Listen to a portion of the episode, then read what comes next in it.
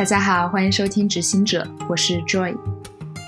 本期节目的标题源自《杜拉拉升职记》这本书，因为特里的职业上升之路与杜拉拉有几分相似。他毕业于马云爸爸的母校杭州师范大学，曾在华特迪士尼实习并工作，之后加入普华永道上海创新中心。现在他是普华永道加速营项目的资深项目运营。计划太多是没有用的，因为有时候你机会来的时候，你一定要抓住机会，而不是跟着你的计划走。因为他们都是拥有渠道的人，所以呢，他就会自然而然的就会被弄得地位很高。但其实说实话，他的地位跟价值可能没有那么大的成正比。在落地这个方面的话，场景上的落地是最难的。大型的企业，它可以直接就是做创新中心，直接去跟创新企业去交流，那完全就可以跳过我们中间这一块。可能大多数朋友对普华永道的认识还停留在它是世界上最大的会计师事务所这个传统印象上，但其实，在近几年的数字咨询及创投领域，普华永道投入了大量资源做创新服务，试图将自己的服务范围渗透到更多的领域中去。特里所在的加速营项目就是普华永道创新平台的主要项目之一。今天节目的上半部分，特里将分享自己过去五年的职场成长及心得体会。那下半部分呢，我们会讨论普华永道它究竟有何底气，以加速营的模式来进入孵化器领域，它背后的野心以及它所面临的变现挑战。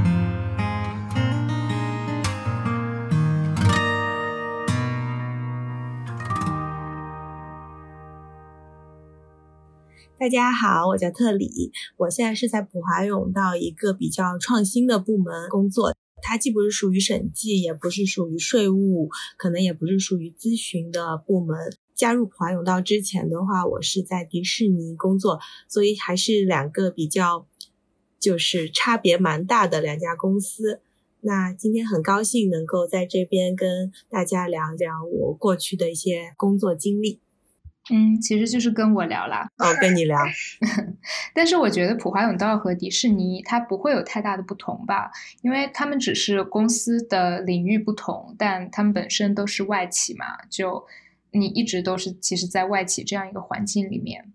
嗯，我觉得大家对普华永道就是认为它是外企，可能有点就是错误的认识。我觉得它不算是一个外企，它是一个全球的一个品牌。然后呢，就是在每个国家的普华永道之间，它互相是一个联盟的关系。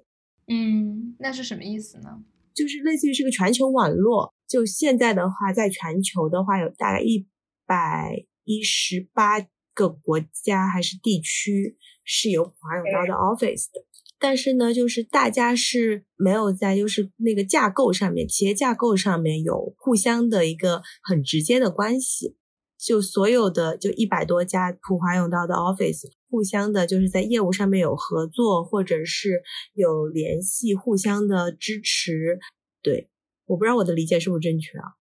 嗯，你的理解应该是正确的吧？就忽然唤起了我对普华永道的认知，对吧？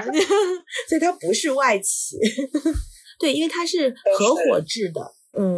我对外企的理解就是说，可能总部，比如说在美国、在英国、在哪个地方，然后呢，在比如说在上海，在在哪里，然后呢有一个就中国的一个总部这样子，然后呢，但最后中国总部的可能 leader 是要汇报给美国总部的，就定期汇报。我觉得外企它的那个工作流程是这样的，所有的人员设置什么什么的，最终的控制权是在 global 的。某一个总部的那边，我怎么听起来感觉就是普华永道很像就是加盟制的公司？呃，对对对，我也是这么觉得的。加盟制，你这个总结的很好，好神奇哦！以后我们自己有钱也可以开一个普华永道这样这样子。对，你刚刚说到你在迪士尼嘛？嗯，是怎么会就是去迪士尼开始工作的呢？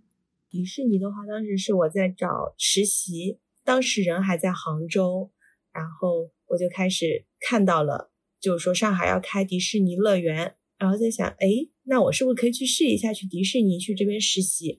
然后呢，我就开始搜，就是去官网上面，然后就发现有，然后就投递了。但其实我当时面的不是迪士尼乐园的那个迪士尼，而是华特迪士尼，就是总部在美国的那个。因为迪士尼乐园的话，它相当于是华特迪士尼跟上海的申迪集团的一个合资公司。嗯。然后面试了之后呢，他就邀请我再再去，就是当面的聊一下。然后我就买了一个动车票，然后就去上海了。聊完之后就觉得哎还不错，然后就就拿到 offer。就面试完之后就回到杭州了嘛，我就在杭州远程的给自己找了房子，找了室友，然后就蹭蹭蹭跑到上海来开始实习。嗯，那你实习具体是在做什么呢？就你当时申请的岗位是什么？它应该是属于人事行政那一块儿。然后呢，我们主要做的就是帮助呢那个 team 去去做一些就是文化的建设，就是整个 team 内部，因为迪士尼进来。中国本来就不久，然后呢，我们那个部门的话又是刚建立的，就我打电话过去，就是被面试的那会儿，可能他们刚建立一个月或者两个月，就那个部门。然后呢，那个部门是是真的是直接汇报给美国那边的 office，然后他们就觉得说，那刚建的一个新的 team 肯定就是。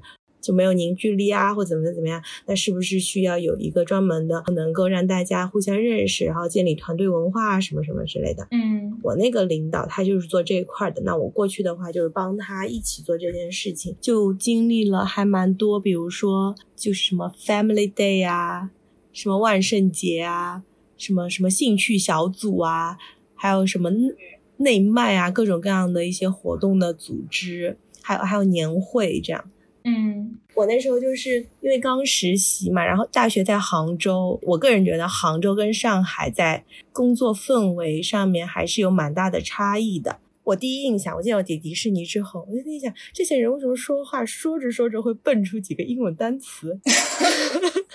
然后我就很懵，我就很懵，在想他在说什么呀？但我又不能表现出我听不懂他们在说什么，我就会默默的记下这个单词，然后就去想他为什么要在这句话里面夹杂了这么一个单词在里面。比如说，有些人会跟我说：“哎，我的这个这个什么什么什么东西的 deadline 是什么什么什么时候？”想啊，然后我就开始。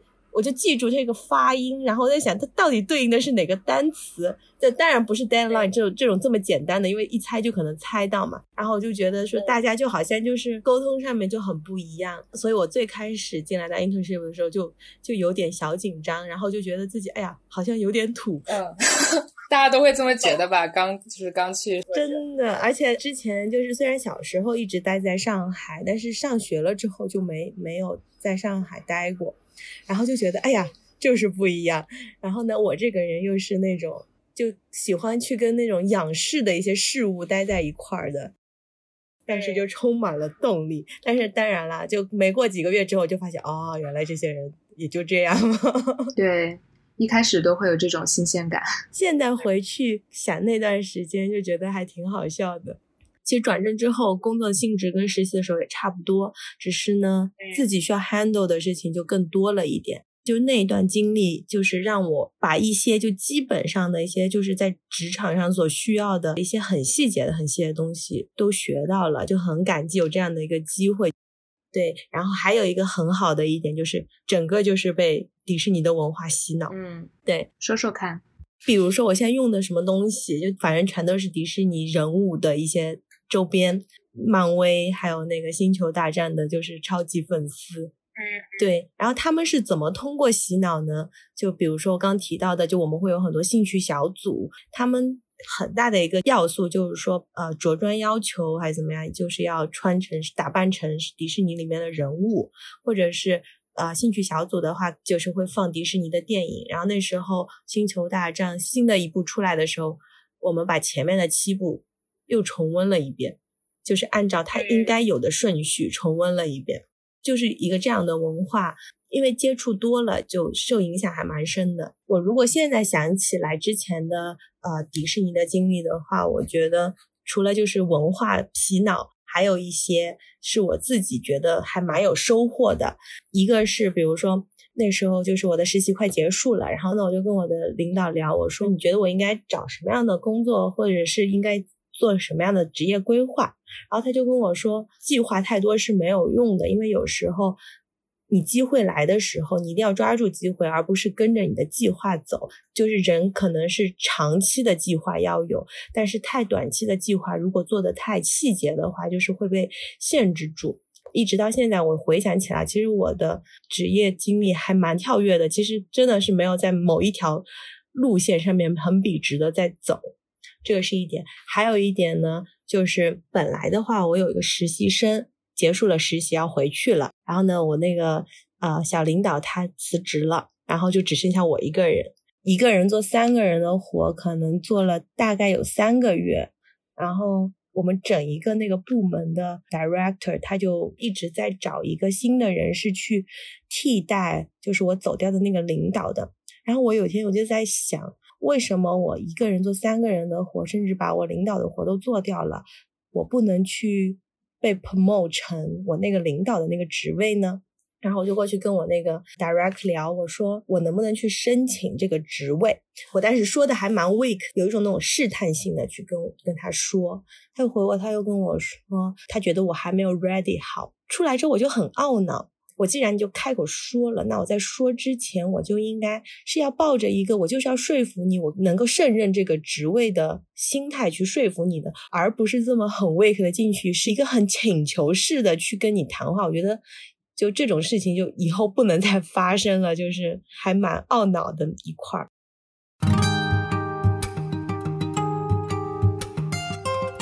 我知道你在迪士尼大概待了有一年的时间，之后就跳槽到普华永道了，是吗？对，我觉得那段时间是到了一定的瓶颈，我精神上也觉得自己该学的都学了，做的事情是我自己都会的，但是呢，工作量又特别大，薪水可能会涨一点，但是也不成正比。升职这个事儿呢，我自己争取过了，没成功，那我就决定就看看其他的机会，然后我就开始去找。当时的话，因为迪士尼是普华永道的客户，所以呢会有一个就是审计期嘛，然后我们 office 就来了很多普华永道的人，就是定期的在那边进行年审，然后我就在想，哎，然后就开始就瞎找，就搜搜普华永道，我当时看到了一个职位，他描述的是 level 是职员，然后呢工作内容是。帮忙协调文具，帮忙协调文具啊？对，要求是最好是男性。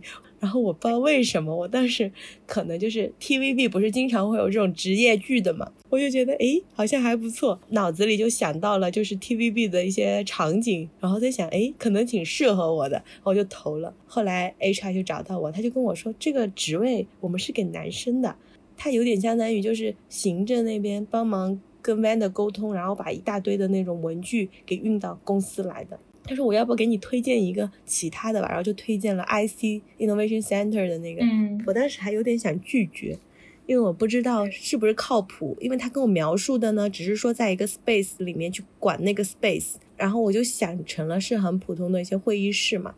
这边简单介绍一下特里口中提到的 Innovation Center，它指的是普华永道在几年前成立于上海的创新中心。这个创新中心有五大功能区，包括孵化器工作室、新兴技术实验室、催化工坊、数字化体验中心以及视频创意中心。它当时吸引我的一点是说，呃，那个 space 它会有很多的一些职能性的。人会有前台，会有茶水间阿姨，可以在跟这些人的相处过程中，知道怎么去管理。然后在想，嗯，可能可以试一试，因为我在当时的那个 role 里面是没有这个职能的，就蛮好。然后就到了普华永道这样。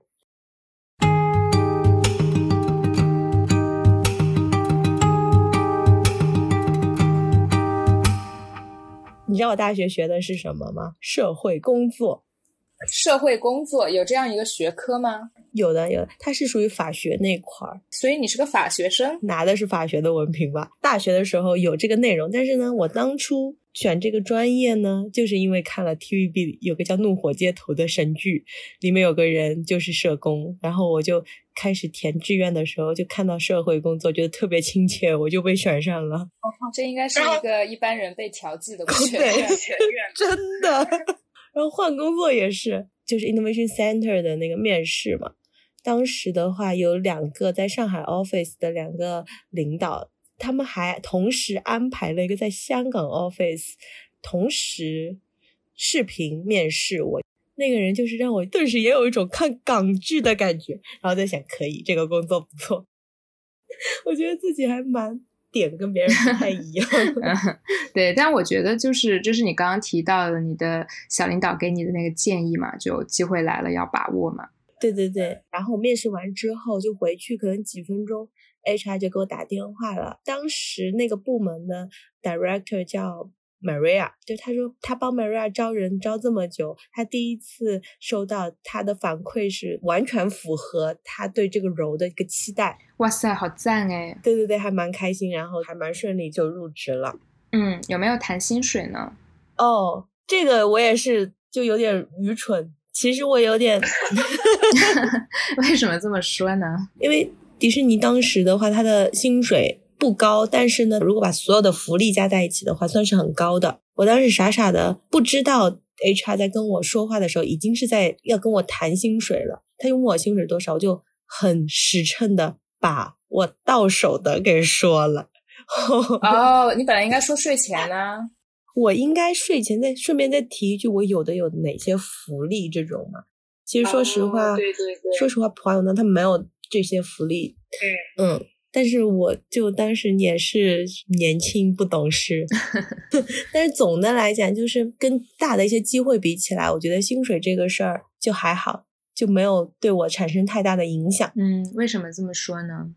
我觉得，在一个人可能刚开始工作的时候，他的薪水没那么重要。我觉得重要的是他的机会或者是平台。创新中心可能在我目前的职业生涯中，对我来说一个很好的平台。就也是因为有这个平台，我才能去到我现在的一个部门，做一些真正我觉得非常有价值的事情，也让我能够看到另外一个新世界的一个工作。所以我就觉得，就是能有这样的机会，已经非常的，就是已经很感恩了。所以就是薪水这个事儿，就就没什么要紧的。嗯，而且一个人工作的时间很长嘛，一年两年的薪水高一点或者低一点，就对整个那么长的一个工作生涯中，其实起不了太大的影响。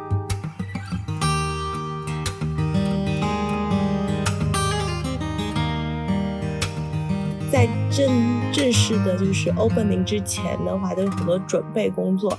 然后呢，有一天，Maria 就问我要很多的资料，后来才知道他们是要做一个 PPT，是要去介绍这个中心的。后来我就看到了他们那个 PPT 的初稿，我就觉得好丑啊，不好意思，啊 真的是真的丑，我就手痒，我就开始就是帮他改。哦，我还有一个。很奇怪的点是我很喜欢做 PPT，因为小时候的家里没有联网，我那时候没有联网的话，也就是不能上网，我就开始在用电脑玩一些我觉得好玩的事情，我就发现做 PPT 挺好玩的。那时候追星，我就用 PPT 做各种各样的明星的动图，所以我就看到那个很丑的 PPT 时候，我就开始动手了。第二天。嗯，Maria 就把我叫过去，问我为什么这怎么样怎么样，这里是什么意思，什么什么什么的，就跟他解释。然后他就跟我说，他说我这样就很好，就很多事情是要自己主动去发现不足，需要做的。嗯，是的。那在创新中心具体是在做什么事情呢？就是做活动运营这一块，就是它可以分为去支持在创新中心的活动，那是一块儿。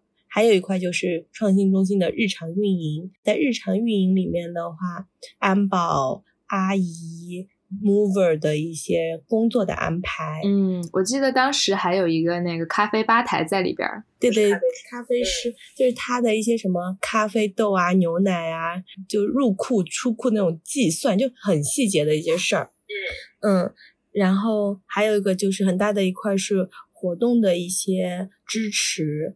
比如说，接下去的两周有哪些活动？我们那我们要根据这些活动去安排好所有的人手。嗯，所以你主要做的事情就是去支持这些，就是在这个 space 里面举办的活动以及日常的运营。对，但是呢，这里涉及到的人太多方了。就比如说，要跟活动的主办方去交流，要跟主办方的合作方去交流。同时的话，在内部这边，比如说，那他们要什么样的一些 set up，我们这边要去跟 mover 交流。但是 mover 呢，它又属于另外一个部门的，要跟另外一个部门去沟通 mover 的安排，就很多时间是在沟通上面。嗯，插个题外话，就你刚才说到这些职能，我突然 想到，就是在很多互联网公司，他们的行政部门，呃，在公司里面的地位都是非常高的。你是怎么看这个事儿的呢？嗯，因为他们都是拥有渠道的人，所以呢，他就会自然而然的就会被弄的地位很高。但其实说实话，他的地位跟价值可能没有那么大的成正比。因为很多的工作它是可以被简单化的，或者是被替代。嗯，因为现在有很多那种什么 AI、什么机器人或者是什么小助手，对，就是好像，是不是感觉像在取代一些可能像你刚刚说到过去你在做的一些事情呢？对，我觉得会有这样的一个过程和趋势。我觉得是会有的一些很繁琐的工作，其实可以被。AI 这些取代，那人的时间和精力就可以被释放出来去做更有价值的事儿。比如说那边的一些咖啡豆和牛奶，如果说有很多的活动的时候，我们其实应该多准备一些咖啡豆和牛奶，能够支持这个活动的运营。要不然的话，就可能比如说人很多，但是咖啡做不出来，这事儿就很尴尬。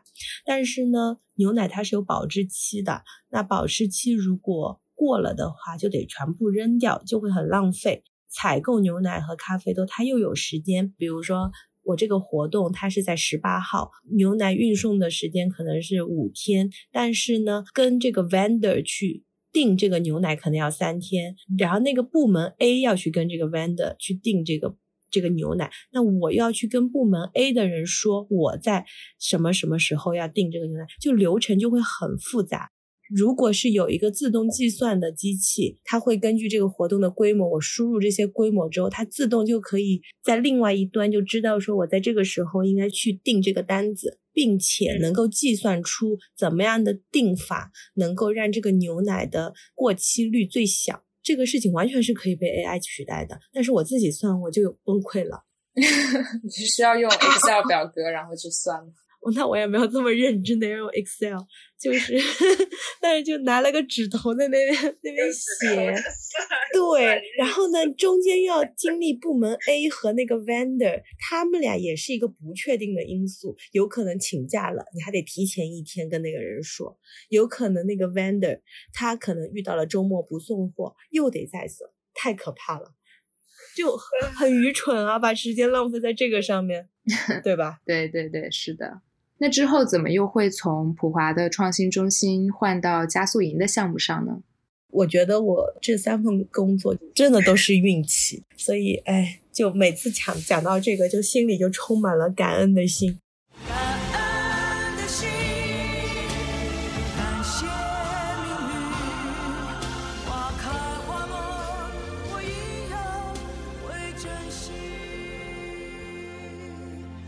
因为我如果比如说我对薪水的要求没有看得那么重，或者是对职位的要求没有看得这么重的话，那我势必是会去想说，我付出的这些时间和精力对我个人有没有价值。当我要是开始想这个事情的时候，我就会觉得我现在做的事情就是，比如说该学的都差不多学会了，如果再一直做重复的事情，就会觉得无聊，那就会思考是不是该换个工作了。然后那个时候，我就跟 Sharlene 说了这个想法。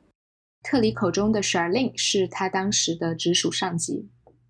然后呢，Sharlene 就跟我现在的领导就突然提起了这个事儿。然后我现在领领导他就觉得我如果走掉蛮可惜的。然后他刚好就记住了这个这个事儿。到了第二周的周一，他部门的那个人就辞职了。他就突然就想到了我。就跟他的领导提了一下这个事儿，就觉得我挺适合这个 role 的，是不是可以就是给我机会这样？因为他之所以会觉得我应该可以，其实也是之前就是他也会有一些活动。在创新中心举办，所以我会会一直觉得，就那是一个很好的平台，就平台很重要。还有一个就是做好每一件事情也很重要，就别人都是会看在眼里的。尽自己的所能去做一件事情的时候，你可能当下看不到，但是它总归在日后都是会有。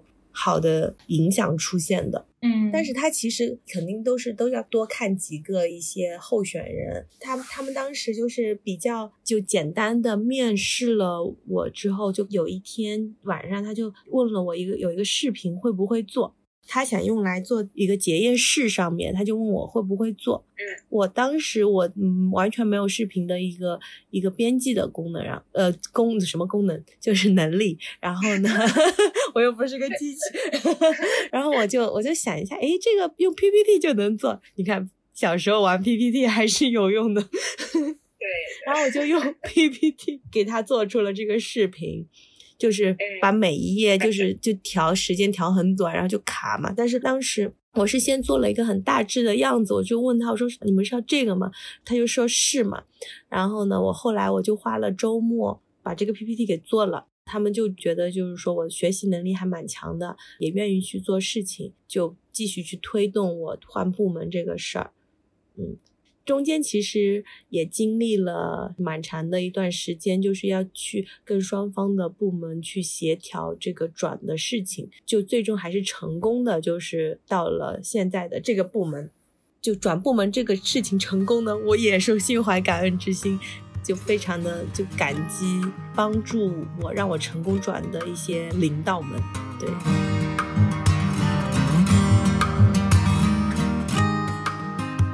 嗯。那特里来给我们介绍一下这个加速营这个项目吧。加速营的话，它其实是一个跟一些新的一些技术企业接触。目的其实我们可以总结为三个，一个就是了解他们的新的技术和产品能不能为普华永道的一些大企业赋能。嗯，比如说呢，就是像普华永道的咨询部门的话，比如说银行是他们的客户，那银行它转型需要一些。新的技术咨询部门就可以跟我们加速盈利的一些合适的技术企业一起去提供一个整体的解决方案，去帮助银行这一类的大企业去转型创新。这是一个。第二个是，嗯，这些新的技术企业它可能很快就会需要为上市做准备。或者是之后可能不断的增强，或者是需要融资，那这样就可以对接到普华永道的一些业务线上面，这个是就直接成为客户。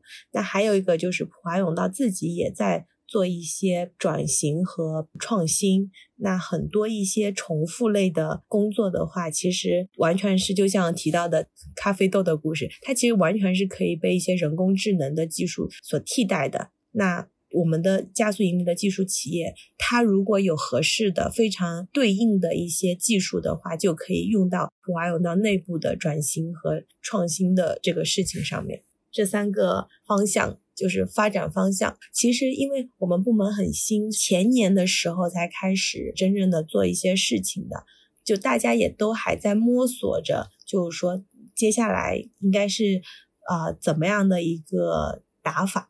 嗯，听你这么说的话，感觉你们像在投潜力股一样，就是他们会有潜在的价值，然后侧重的更多的是就是长长期的回报，这样对周期比较长的一件事情，而且就是也不是那种百分百的是资源放进去之后马上就会百分百的能够得到相应收获的，都是不确定的。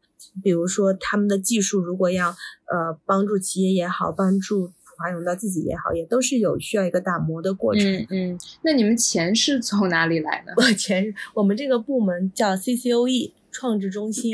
然后呢，它里面有很多的不同的项目组成，就不同的板块吧，可能怎么说。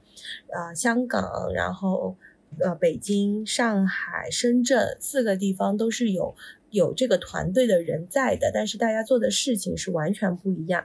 比如说北京那边的话，他可能是在做一个线上的 app，把那个华永道所有的一些报告也好，或者是一些专业的课程放在那个 app 上面，可以供一些呃，就是 C 端啊，或者是一些企业他们去使用。像深圳的话，我的理解是比较多的是做政府那一块的关系的。然后呢，在上海的话，就是我们团队的话有在做呃加速营，然后也有在做，就是有一个部分就是我们是希望他们的技术能够帮公司内部的一些流程能够更加的聪明一点，可以这么说。就有一部分人是做这个的。然后呢，现在呢也有在做一个线上课，就是把一些。呃，税务审计或者是咨询里面的一些人才激励 ESOP 的这些课程，把它一个个的模块化，然后放到线上去去购买去看这样子。那我们这边做的加速营的话，它是就是直接接触创新企业。会开展一个为期，比如说三到六个月的一个加速阶段。那在这三个六个月里面的话，会让他们就是公司的他一些呃，就是税税务税务架构怎么设计，他们的 IP 怎么规划，以及就是一些核心人才怎么样去留住他们，或者是呃怎么样去做这种股权激励。然后以及比如说公司的战略该怎么定制，如何更加的敏捷，各个方面就是帮助这些创新企业去梳理一遍，让他们能够在就是创业的路上就能够更好一点吧，可以这么说。然后同时的话，我们也会有一些对接会，就邀请了很多的呃一些投资人去呃对接日上面，然后跟这些创新企业去交流，看看就是能不能帮这些创新企业找到一些融资的机会。那这个时候的话，就需要一个创投的圈子，所以呢，我们同时的话就会有一个创投社，然后创投社的话就是我另外一个同事在做，然后他会把一些啊，就把所有的创投资人就是聚集在一起，然后呢，呃，就是互相输送项目以及就是资源这样子，然后还有一个的就是创新企业，它除了钱之外，它可能需要一些落地场景，那。我们就会也会邀请一些大企业来做一些对接，看看就是大企业它是不是在他们的发展过程中是不是需要这块技术，那这样子就只可以直接把创新企业的技术对接上。所以呢，我们同时也就有了大企业俱乐部，就是每次可能会有不同的主题，然后不同的主题下面会邀请就是相关领域的技术企业去谈他们的技术，同时我们邀请了一些相关领域的大企业去听，然后看看就是说是不是能够找到合作的点。嗯，那你负责的工作具体是哪一块呢？因为加速营的话，它是三到六个月的一个一个营期嘛。那就是在这营期里面就不断的有节点，比如说到这个时候了，我们应该是不是去安排一次人才或者战略的课程，计划一下去做一个，比如说投资人对接日或者是大企业对接日，就围绕着这些节点的话，我就需要去做呃这些节点的准备。准备之前，比如说需要跟这些创新企业去接触、去了解，看看他们的需求是什么，以及他们关注的点是什么。在节点之后的话，可能要去跟踪一下，就是他他们跟投资人、跟企业对接的情况。嗯，我能不能就是这样理解啊？就是说，你之前在创新中心，它更多的像是你在支持活动，主要是和不同的工作人员去协调沟通，就是去确保这个活动它可以成功去举办。那加入现在的加速营之后呢？你是需要和不同企业的负责人去支持不同的创业的项目，我可以这样理解吗？哎，可以。哎，我觉得你理解，你总结的还蛮精辟的，就像刚刚的加盟制。嗯，其实我觉得这个加速营很像是普华永道在布局孵化器的这个领域啊，就是，呃，你们成立的时间也不长，嗯，所以其实我还蛮好奇，你们真的。就是能有做出过一些什么事情吗？就比如说你们现在有项目的落地吗？嗯，就是项目落地的话，就对接投资这些肯定是有落地的。但是呢，跟大企业合作这一块，说实话很难，因为大企业的话，第一个他们其实看到一些新的技术，他们自己也会去研发嘛。对。也都会去做，然后他们以很多大企业也开始去做创新中心了，那他们可以完全跳过我们去直接做。对对，以及另外一个就是大企业，它如果真的是有一些痛点，它不会单众说出来的。那他们不单众说出来的话，小企业，我称那些创新企业先称小企业，这样就是比较明显一点。那这样就是也就抓不到他应该真正切入进去的那个点嘛。所以我觉得在落地这个方面的话，场景上的落地是最难的。嗯，什么是叫场景上的落地是最难的呢？就刚说的创新企业，它一个是需要找钱，一个是需要找地方，让他们能够把这个产品给卖出去。找地方把这个产品卖出去是很难的，其实找钱也难。对，因为现在资本寒寒冬嘛。嗯，那除了这种，就是我们说物质上的匮乏，你觉得就是加速营这个项目本身，它会有一些什么样的挑战吗？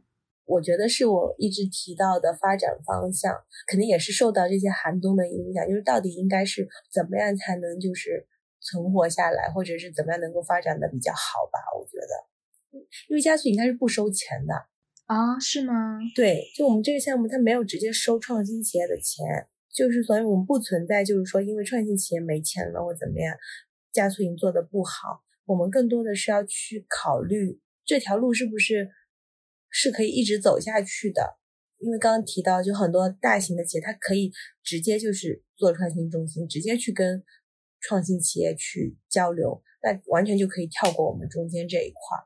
还有一个就是它的周期很长，它真正见到效果是需要一段时间的。那在还没有见到效果之前的话，我们就会去不断的去想，说我们到底做的是对还是不对？我们也会被 challenge，就是说为什么没有一些成果出来？对，所以我们要去不断的去思考，就是怎么样才能够用最少的一些力气去获得一些成果。嗯，那其实我听你这么说，你这个加速营它真正的价值到底是什么呢？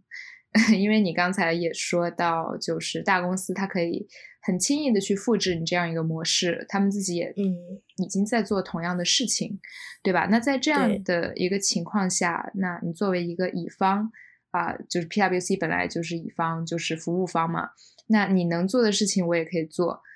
那我作为一个就是大型企业、大型的公司，我能够从你这个加速营中得获取的这种真正的价值到底是什么呢？我们其实也被问过这种问题很多次，我自己想了一下，我觉得一个是品牌，一个是我们其实有很多大企业客户，如果是在这一块能够挖掘出来的话，其实是对创新企业来讲是非常有意义的，就是在那个比较难的场景落地这一块，比如说一家企业它是做呃风控的征信服务的。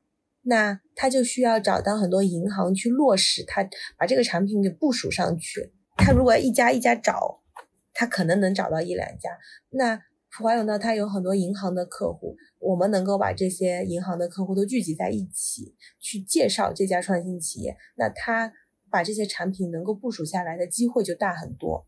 嗯，所以你的意思就是说，其实就像你刚刚也有说到过，就你们其实就是一个平台。对对对。嗯，就等于说加速营它能够提供的资源和能够产生的这种影响力，会比我作为一个甲方自己去对接创创新企业效率会高很多，是这样吗？对。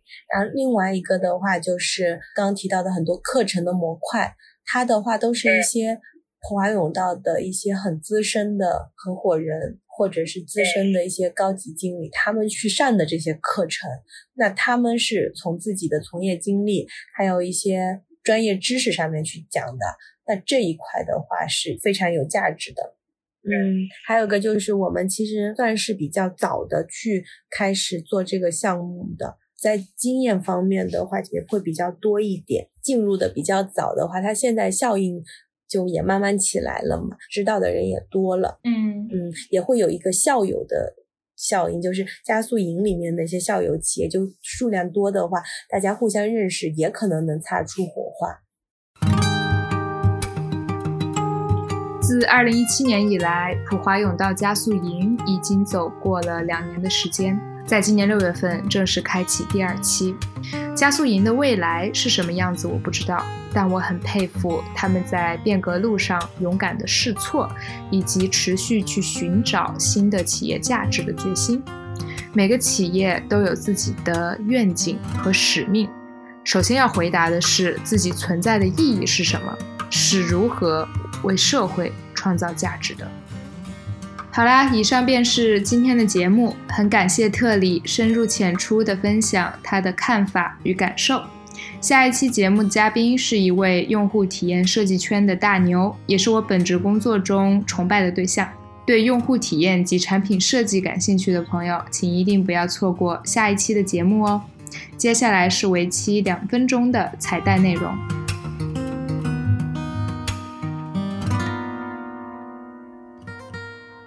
好呀，我还有最后一个问题，这跟我们刚刚说的这些职场什么都不相关啊。这个问题是你大学学的是社会工作，对吧？嗯嗯。这到底是什么东西？